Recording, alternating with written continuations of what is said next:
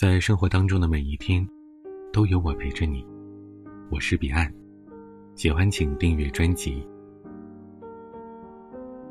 最近这段时间呢，上网课成为了全国学生们的新鲜事儿。这网课一上啊，什么奇葩的情况啊都出现了。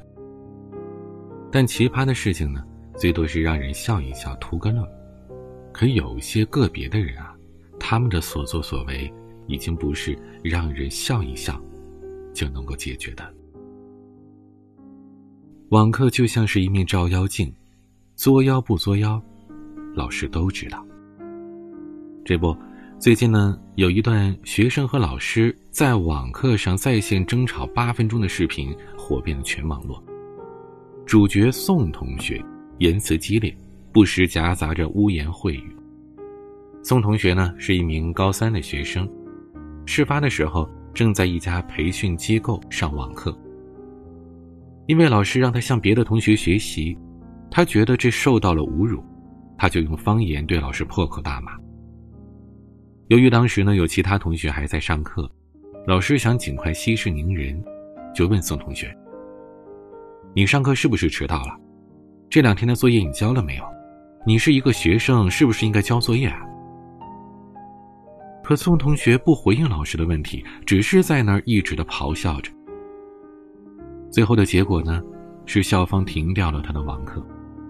这下好了，你不是不愿意上课吗？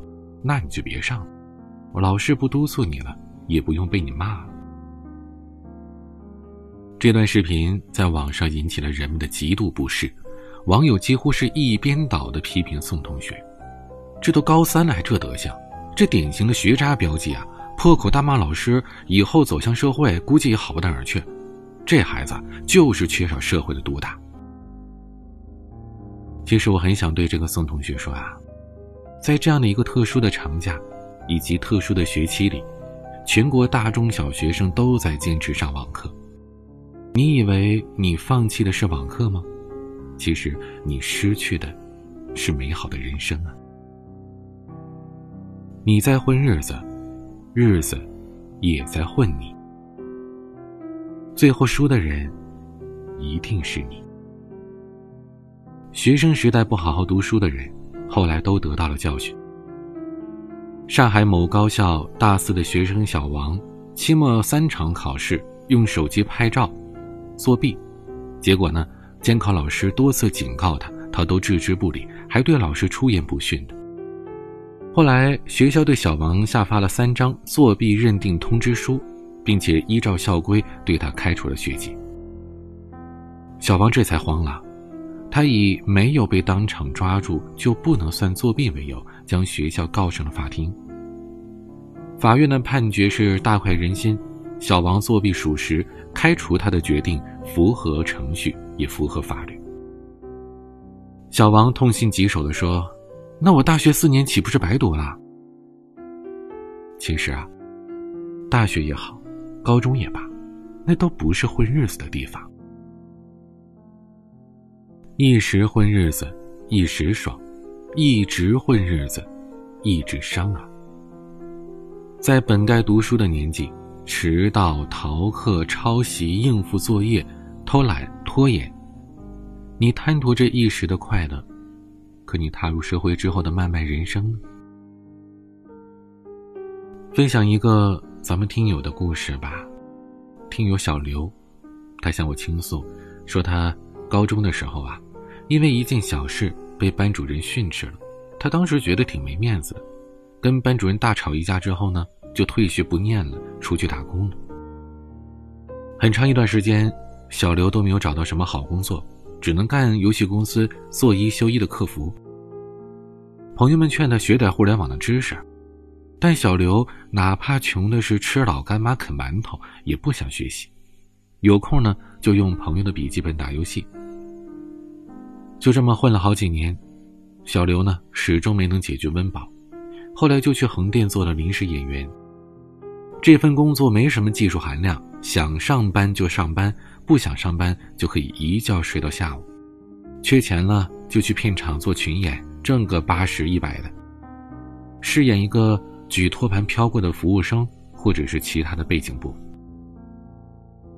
有朋友跟他说让他学学后期技术，愿意替他安排一份更好的工作，但他依旧拒绝了。混在横店的日子他觉得很开心，可是这种吃了上顿没下顿的日子，他现在开心，十年之后还能开心起来吗？二十年之后呢？心理学上有一个花盆效应，人一旦在舒适的花盆中待久了，就会安于现状，不愿意开辟新的领域，逐渐的妥协于低配的适应性，也就是不愿意离开所谓的舒适圈。学生时代就混日子的人，走进社会，如果他也不努力的话，那么他将会遇到更大的困难。而因为他适应了低配的生活，他会因为压力选择更加低配的舒适，去选择短暂的快乐来暂时麻痹自己。人的一辈子呀，就这么废了。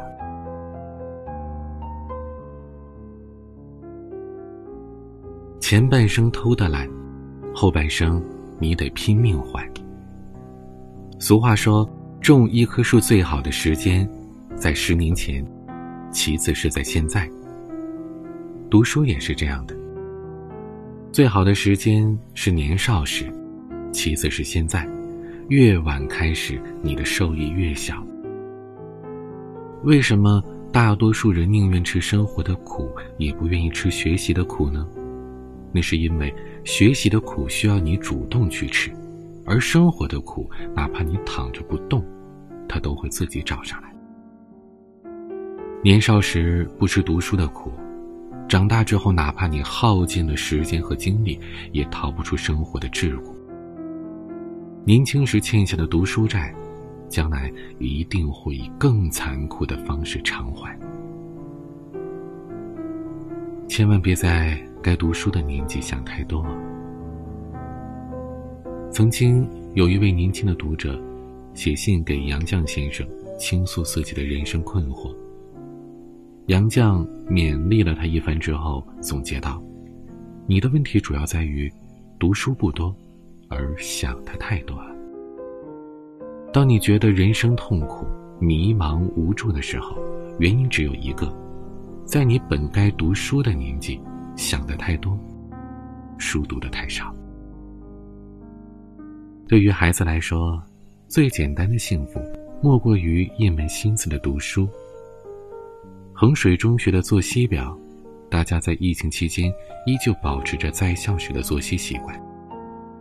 五点二十起床，早读、上自习，再上七节网课。课余的时间，他们也在拼命的刷题。据说他们平均每科要做两套题，一天至少要做八套。既然读书这么苦，那为什么还要这么拼呢？因为别人也在这么做，自己不做就落下了。我们每个人都没有退路。你不努力，那些努力的人就会超过你。人生就是这么残酷。当你想要偷懒的时候啊，不妨掂量掂量，身后是否还有人在追逐你呢？经济学上有一个概念叫做复利，复杂的复，利益的利。任何事物经过复利的积累，都会出现利滚利式的增长。爱因斯坦曾经说，复利的威力是远远超过原子弹的。而这个世界正用复利效应奖励好好读书的人。去年，华中科技大学的博士左鹏飞刚毕业就以年薪两百零一万签约了华为。很多同学都发愁啊，觉得找不到好工作，而他呢，不仅收到了华为的 offer， 同时还收到了腾讯、阿里等互联网巨头的入职通知。有的公司不仅开出了高薪，还提供住房。读书不但给了他选择权，而且他所得的这一切，很多人奋斗一生都无法达到。而这些荣耀是他每天泡在实验室十几个小时，科研日志写满了四个笔记本换来的。人生是一步一步走来的，任何一次的飞升都需要大量的知识积累。读书带来的复利是在于让量变产生质变，让叠加的质变产生跨越。回报超乎你的想象。根据美国的一份大数据显示，最高学历群体比只有高中学历群体平均收入高了整整六倍，而且每个教育阶层都显示出了明显的极差。当你觉得读的书足够了，你就会拥有更高端的工作途径，享受着更高的收入，更好的医疗条件，拥有更健康的生活方式，获得更加舒适惬意的人生。巴菲特的合伙人查理芒格说，我不断地看到有些人在生活当中越过越好，他们不是最聪明的，甚至不是最勤奋的，但他们是学习机器，他们每天夜里睡觉的时候都比那天早晨要聪明了一点点。人生苦短，青春更是短暂，千万别在踏入社会之后才遗憾书到用时方恨少，千万别在遭遇教训的时候才叹息白首方悔读书迟，更别在午夜梦回时讨厌那个肆意荒废了光阴的自己。好好读书，只为有朝一日充满底气地对着这个世界大喊，人间值得，未来可期。订阅专辑收听更多节目，也欢迎在我的个人主页上收听其他专辑，你一定会喜欢的。欢迎关注微博抖音，搜索 D J 彼岸，发私信和我聊聊吧。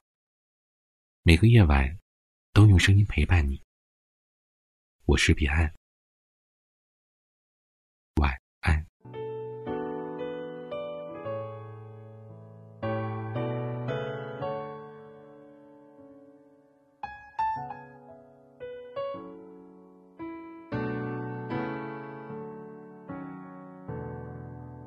或许是一个人的生活过了太久，我反复地追问着，又问不出什么。听晚风轻吹过，不知不觉过了多少个年头。过去那些选择已不再属于我，试着仿佛年轻了，却不堪回首。我还需要什么？还强调着自由，却动弹不得。如果岁月可回头，可停留，可占有，那些习惯也成了另一种奢求，爱的症状成病痛，从沉默到开口。可是拥有绝对自由，发现最后那不是我。如果爱也肯回头，肯执着，肯研究，不曾承诺些什么，也可以有结果。和下。